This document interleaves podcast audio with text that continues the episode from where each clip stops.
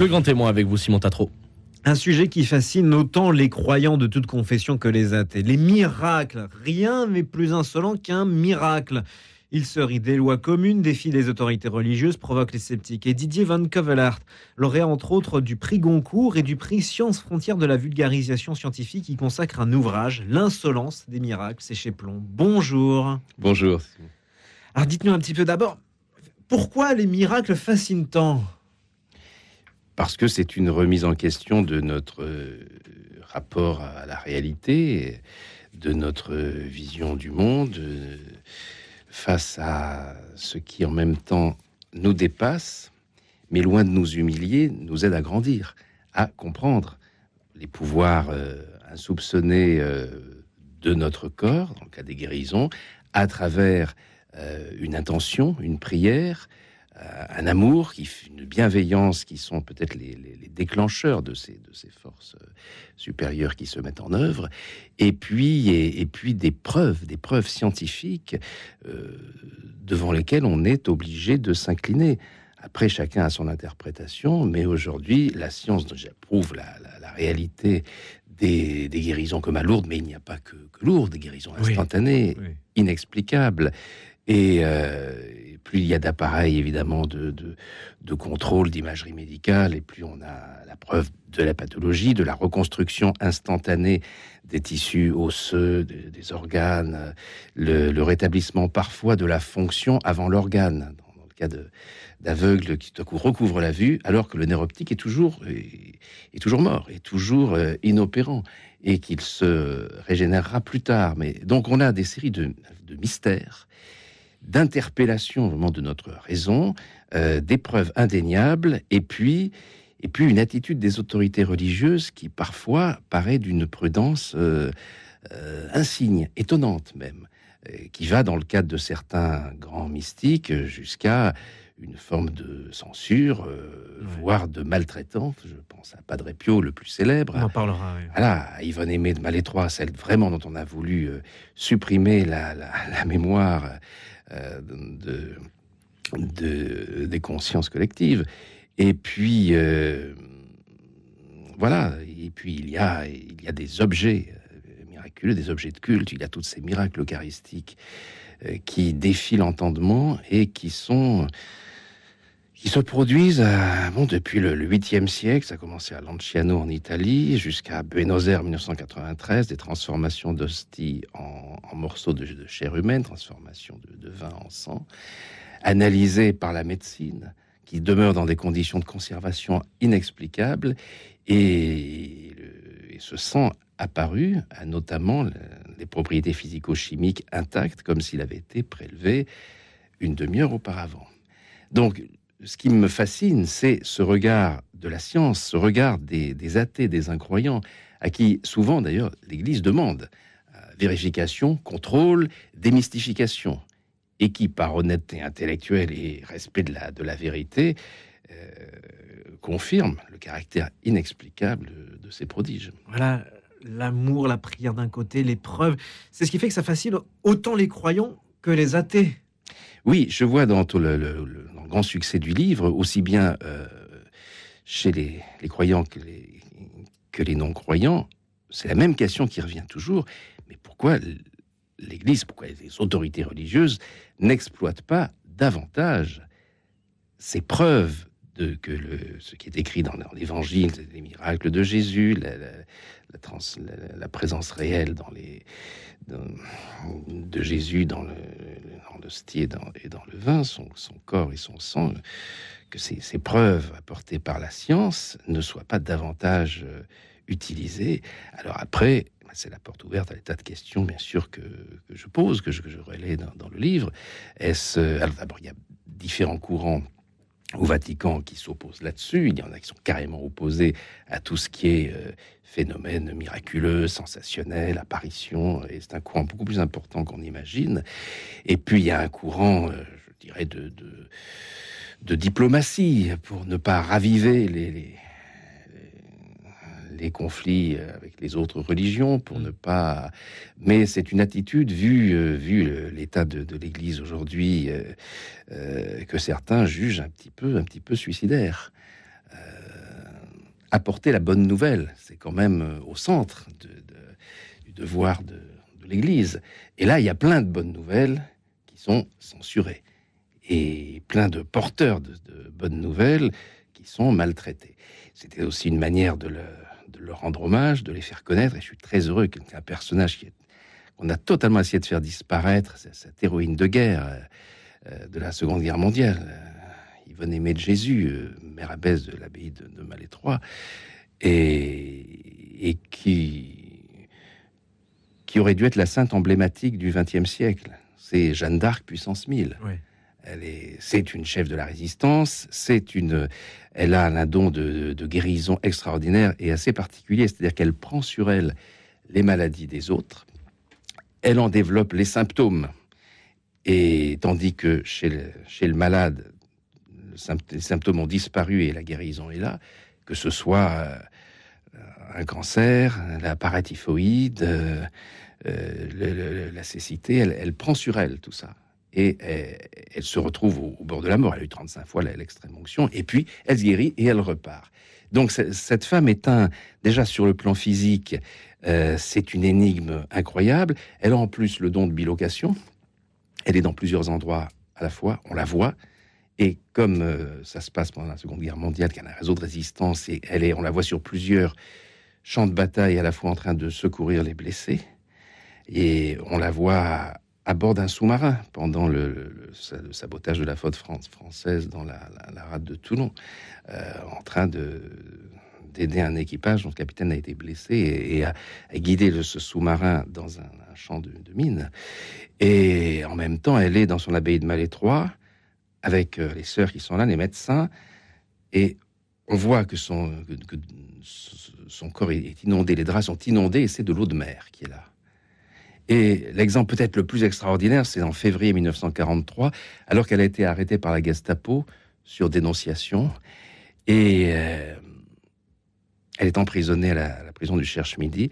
Et elle avait laissé un, mot de code tombé par terre pour prévenir, euh, en disant euh, Je suis chez cousine Germaine. Et donc son bras droit dans la résistance sait qu'elle est qu'elle a été arrêtée, mais il ne sait pas dans quelle prison. Donc il se, il se précipite à Paris. Du train, il saute dans le métro. Et là, dans le métro, il la voit monter dans une rame. Mhm. Et je dis, mais c'est pas possible, vous, vous êtes évadé. Elle dit, non, non, je suis la prison, euh, je suis en train d'être torturé, mais il faut prier pour moi très fort, sinon ce soir, je serai emmené en Allemagne. Et, et elle et il la touche, elle est là, elle est présente physiquement. Et, dans, et elle descend à la station suivante et elle disparaît dans la foule. Et on a donc le témoignage du père Paul Labutte, euh, qui est surpris, mais pas tant que ça, parce que déjà quand il était lui-même prisonnier en Allemagne, euh, Yvonne Aimé était apparu physiquement pour l'aider à s'échapper avec ses, des compagnons de captivité.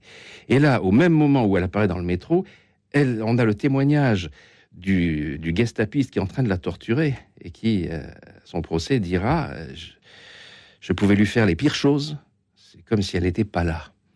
Et de fait, elle n'était pas tout à fait là. Et en même temps, on a le témoignage de, tout un navire, s'appelle l'Eridan, un, navire hôpital de la Royal Navy, en train d'être bombardé par un, navire allemand. Et à bord apparaît à la proue une religieuse augustine qui décrivent tous et qui leur dit euh, Tenez bon, vous ne risquez rien, vous vous en sortirez, vive la France. Et ils sont tous indemnes, et quand ils reviennent, ils racontent. Donc on a un exemple de trilocation. Et pour terminer sur, sur Yvonne Aimé, ce, dossier est tel. Euh, lorsque le général de Gaulle la décore en 1945, elle est décorée euh, sept fois pour son héroïsme pendant la résistance. Lorsque de Gaulle la, la décore à l'abbaye de Malétroit, il lui dit euh, J'espère, Madame la France vous remercie par ma voix de, ce que vous avez fait. J'espère que vous n'êtes pas en même temps à Londres en train de vous faire décorer par, Churchill. Donc, c'est dire le, niveau voilà, d'héroïsme de, de, cette femme. Tout le monde le sait, on a tous, on a 30 000 documents dans son dossier qu'après sa mort en 1960, euh, l'évêque de, de Vannes vient apporter au Vatican pour la béatification et la canonisation. Le cardinal Ottaviani, alors préfet du Saint-Office, referme le dossier, le rejette, le refuse, en disant trop de miracles, trop de dons, Trop de miracles. Et il ajoute, il prend cette mesure qui est totalement inédite, il interdit toute publication à jamais sur Yvonne Aimé de Jésus. Et donc, on aurait perdu euh, sa trace, sa mémoire, et ça, ça a été bien le, cas.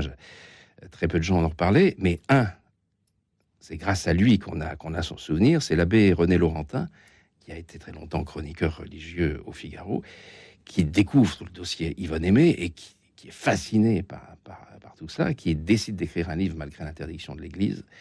Il va voir le successeur d'Ottaviani, le, cardinal Ratzinger, futur pape Benoît XVI, et il lui dit je, j'ai écrit un livre sur Yvonne Aimé, je vais le publier, je n'aurai pas l'imprimatur, donc je serai excommunié, je ne pense pas que ce soit une bonne publicité pour l'Église. Et prudent, le cardinal Ratzinger lui dit, je donne une dérogation euh, unique pour ce livre-là uniquement.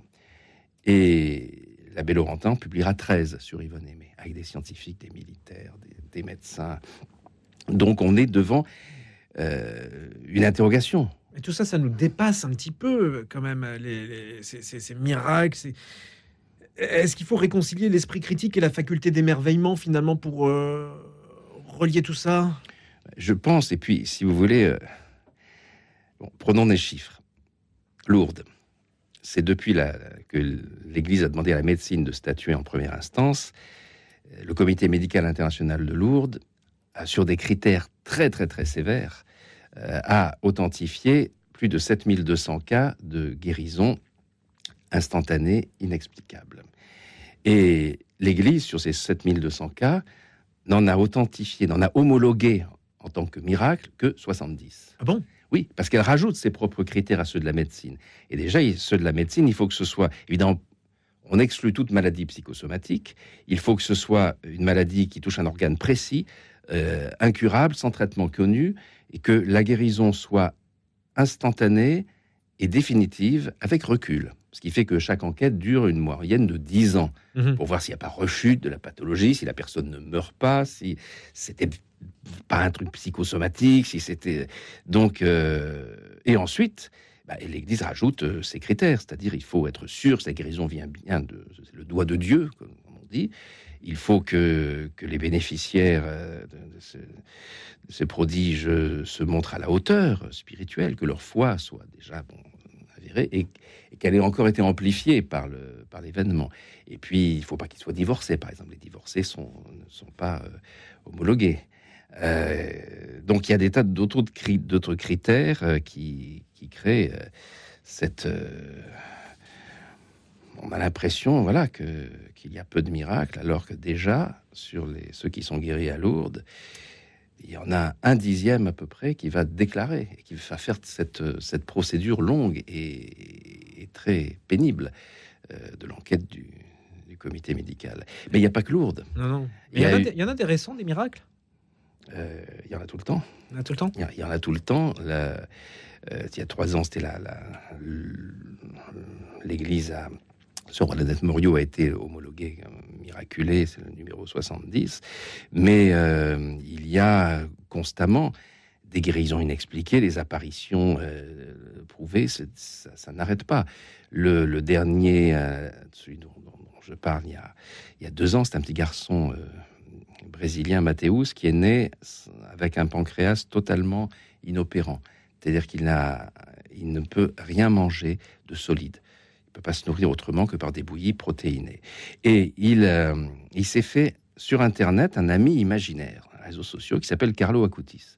Et Carlo, ah c'est un, adolescent, c'est un, un surdoué informatique qui, euh, le jour où, ses parents l'emmènent à Lanciano, lieu d'un des premiers grands miracles eucharistiques, il est fasciné par ça et il va créer un site extraordinaire, toujours consulté aujourd'hui, euh, sur, qui est le musée virtuel des miracles eucharistiques. 136 cas qu'il étudie, qu'il analyse, où il prend tous les témoignages de tous les scientifiques, de tous les historiens, euh, et y compris les, plus récents. Et, euh, et au moment dont celui de 1993 à Buenos Aires, auquel assiste le, futur pape François, et qui est la transformation d'une hostie, une hostie souillée qu'on avait mis, dans, que le prêtre avait mise quand on lui avait donné ramassée par terre, il l'avait mise dans un verre d'eau distillée pour qu'elle s'y dissolve.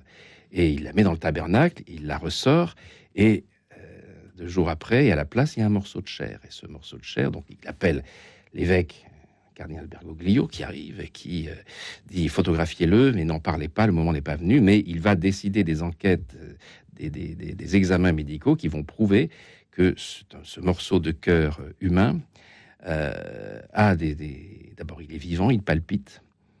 Il, est exactement comme si on l'avait prélevé une demi-heure auparavant.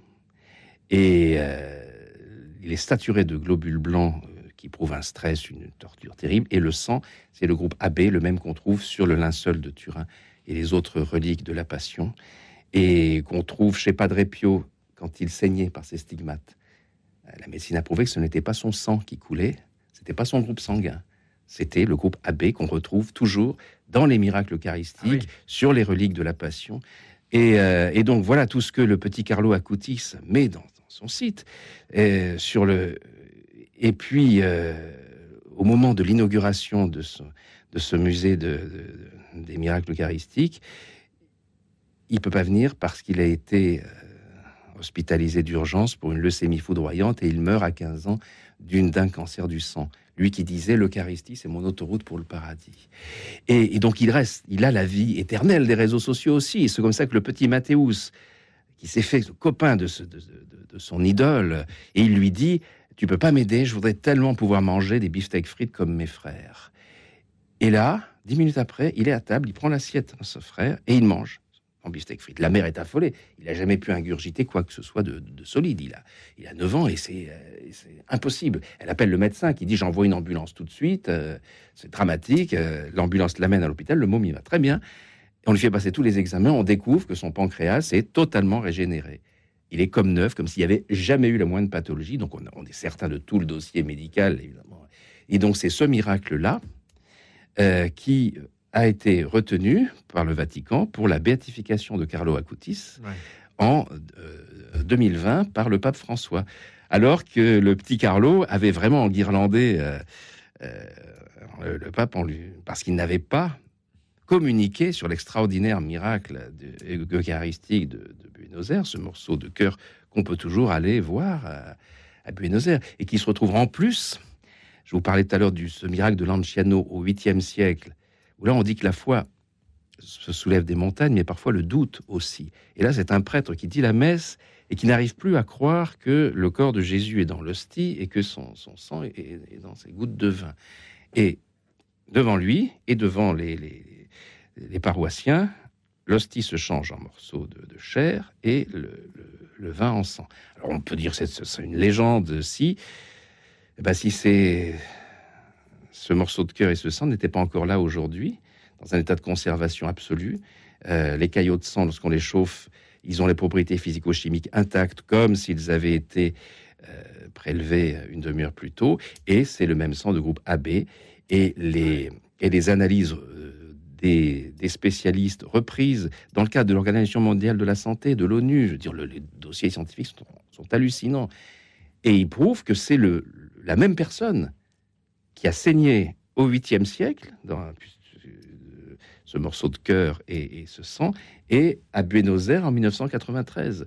Et c'est toujours ce, même groupe sanguin. Donc, si vous voulez, on arrive. Ce qui est fascinant, c'est ça que les, gens ne reviennent pas. Et le livre est entièrement sourcé. Vous avez ah bah oui, oui. les preuves. Mais moi-même, je dire, en m'écrivant, en le relisant, j'ai du mal à y croire. Non seulement déjà au, phénomène, mais en plus à l'absence de, réaction, de voire de récupération entre guillemets que ces phénomènes ont, suscité. Alors que voilà on a envie de dire aux chrétiens, mais, réveillez-vous, arrêtez de douter, de vous excuser. Euh, chrétiens, vous avez la preuve que tout ce qui est écrit dans les évangiles est, une chose, c'est une, c'est une réalité impossible à, admettre scientifiquement. Pourtant, la science vous dit, mais oui, on n'a pas d'explication.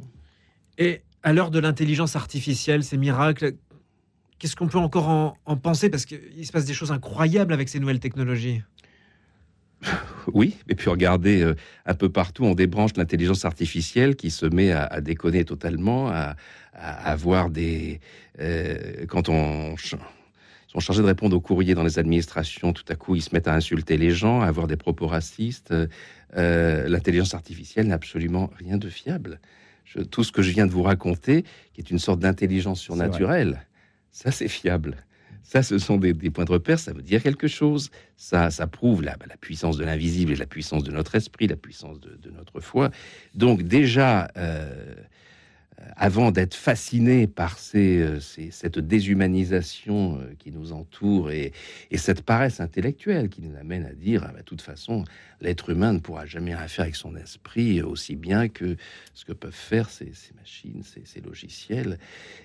Eh bien si, tout ça, je dirais, c'est un, piège dans lequel il ne faut pas tomber, ce, lâcher prise, cet abandon. Il faut réveiller cette, énergie du miracle, cette énergie de, ces possibilités qui sont en nous, qu'il y ait ou non intervention divine. Tous les, cas que je, que rencontre sont des phénomènes qui, euh, prouvent que le matérialisme euh, est infondé le simple matérialisme ne peut pas rendre compte de tout cela. Vous le dites, regarder le miracle en face, c'est réfléchir sur soi, c'est remettre en question nos limites. Et si nous étions tous capables d'accomplir des prodiges finalement? Oui, c'est c'est la réaction de, beaucoup de, sceptiques, d'incroyants qui, face à ces phénomènes, cherchent d'autres explications et disent euh, ce sont les pouvoirs insoupçonnés de, notre corps, c'est euh, l'énergie euh, spirituelle. Que l'on soit croyant ou non, il y a cette statistique que je, rappelle qui est extraordinaire dans énormément d'hôpitaux à travers le monde. On applique ce protocole très simple. Vous connaissez les groupes de prière. Et là, on demande à des gens de se concentrer sur des numéros de lit. Ils ne savent pas qui est dans ce lit, de quoi souffre la personne. Simplement, on prend deux groupes. On prend un groupe de croyants qui on invite à faire des prières pour le numéro 112, 213, 14, et un groupe de non-croyants, d'agnostiques, à qui on dit envoyer des bonnes pensées, de la bienveillance, des bonnes ondes. Et là, on se rend compte d'abord euh, que d'une manière générale, il y a à peu près 70%, euh, dans 70% des cas, il y a une amélioration de l'état de général de la personne sur qui on, on se concentre, et que le groupe de prière des croyants et le groupe de, bienveillance des autres ont les mêmes résultats. Donc on est, que l'on croit ou non, il ne faut pas se prier. Il ne faut pas se priver, pardon. Il faut pas se priver de cette énergie spirituelle qui est en nous, qui s'appelle l'amour, la bienveillance, la, l'énergie que l'on envoie à distance. On a la preuve que ça marche. Donc euh, voilà, que l'amour soit la force conductrice euh, qui fasse marcher, euh, comme disait le biologiste, euh, il m'arrive Vincent, le ciel et les étoiles, c'est une certitude apparente à, travers tous ces exemples que je, que je donne. Merci Didier Van Kovelaar. Je rappelle que vous êtes euh, notamment lauréat du prix Goncourt et du prix Sciences Frontières de la vulgarisation scientifique et vous publiez ce passionnant ouvrage L'insolence des miracles aux éditions Plomb. On aurait pu en parler encore euh, longuement. En tout cas, n'hésitez pas à vous jeter sur ce livre qui est passionnant. Vous étiez euh, le grand témoin de ce jeudi 15 février. Merci d'avoir été avec nous. Merci à vous.